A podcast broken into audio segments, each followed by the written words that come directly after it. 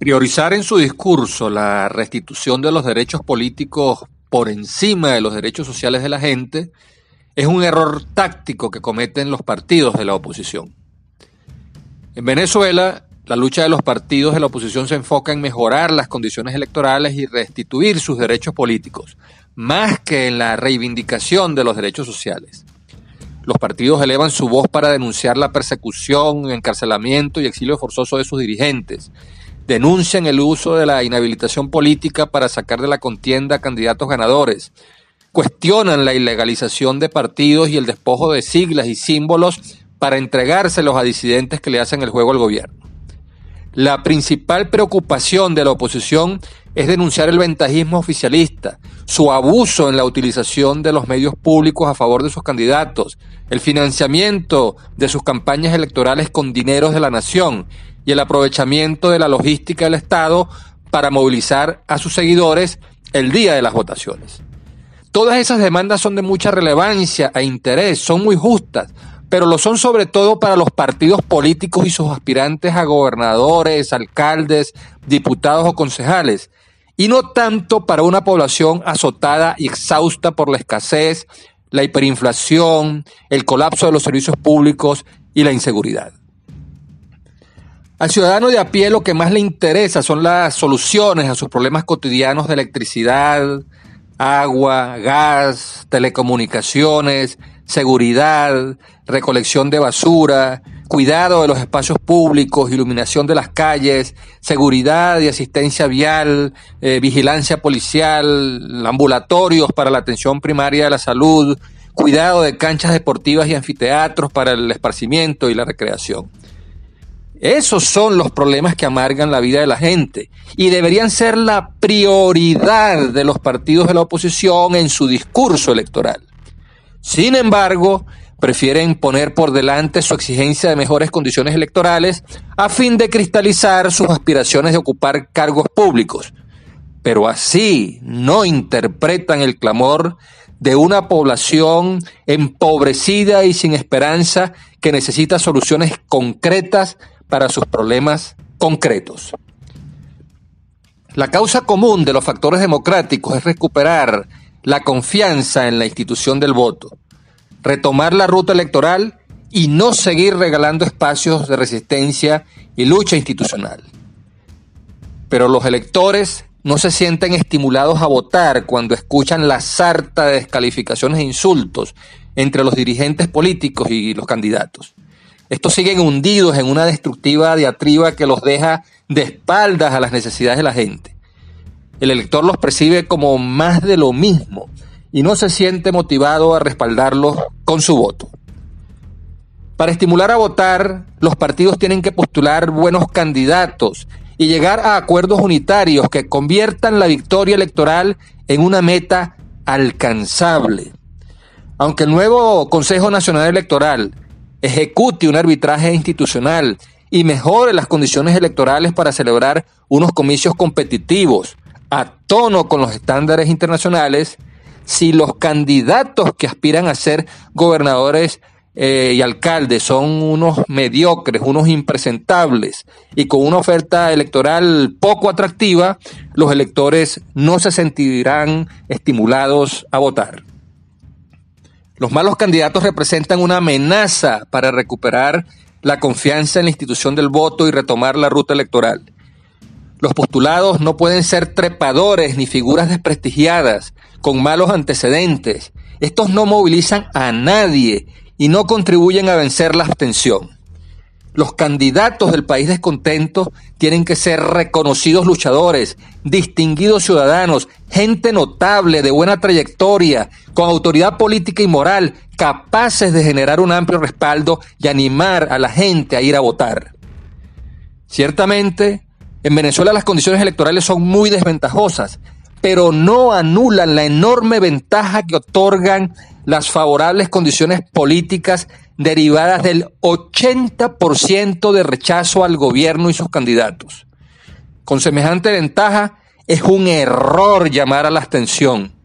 Las ventajosas condiciones políticas pueden ser más decisivas que las desventajosas condiciones electorales, siempre y cuando se haga el trabajo de organización y movilización política para capitalizar electoralmente ese enorme descontento. Pero los abstencionistas, en vez de movilizar electoralmente el malestar nacional, siguen esperando que sea la presión internacional la que se encargue del problema que a los venezolanos nos corresponde solucionar por la ruta electoral. Los partidos de la oposición no celebran primarias para elegir candidatos unitarios, no organizan su maquinaria electoral, no preparan los testigos que defenderán los votos, no articulan una fuerza de propaganda que promueva a los candidatos. Siguen desconectados del sentir nacional. En vez de ofrecer opciones de participación política, deciden abstenerse y así despejan el camino para que el régimen de Maduro, en las elecciones convocadas para el 21 de noviembre, gane la mayoría de las 23 gobernaciones, las 335 alcaldías, la mayoría de los 250 diputados regionales y de los 2.400 concejales que están en disputa y así Maduro y su régimen logre prolongarse en el poder con apenas 25% a lo sumo de respaldo popular.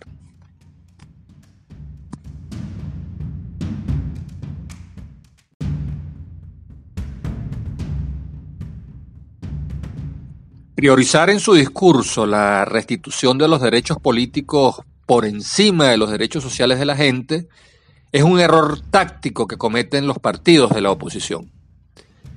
En Venezuela, la lucha de los partidos de la oposición se enfoca en mejorar las condiciones electorales y restituir sus derechos políticos, más que en la reivindicación de los derechos sociales. Los partidos elevan su voz para denunciar la persecución, encarcelamiento y exilio forzoso de sus dirigentes denuncian el uso de la inhabilitación política para sacar de la contienda candidatos ganadores, cuestionan la ilegalización de partidos y el despojo de siglas y símbolos para entregárselos a disidentes que le hacen el juego al gobierno. La principal preocupación de la oposición es denunciar el ventajismo oficialista, su abuso en la utilización de los medios públicos a favor de sus candidatos, el financiamiento de sus campañas electorales con dineros de la nación y el aprovechamiento de la logística del Estado para movilizar a sus seguidores el día de las votaciones.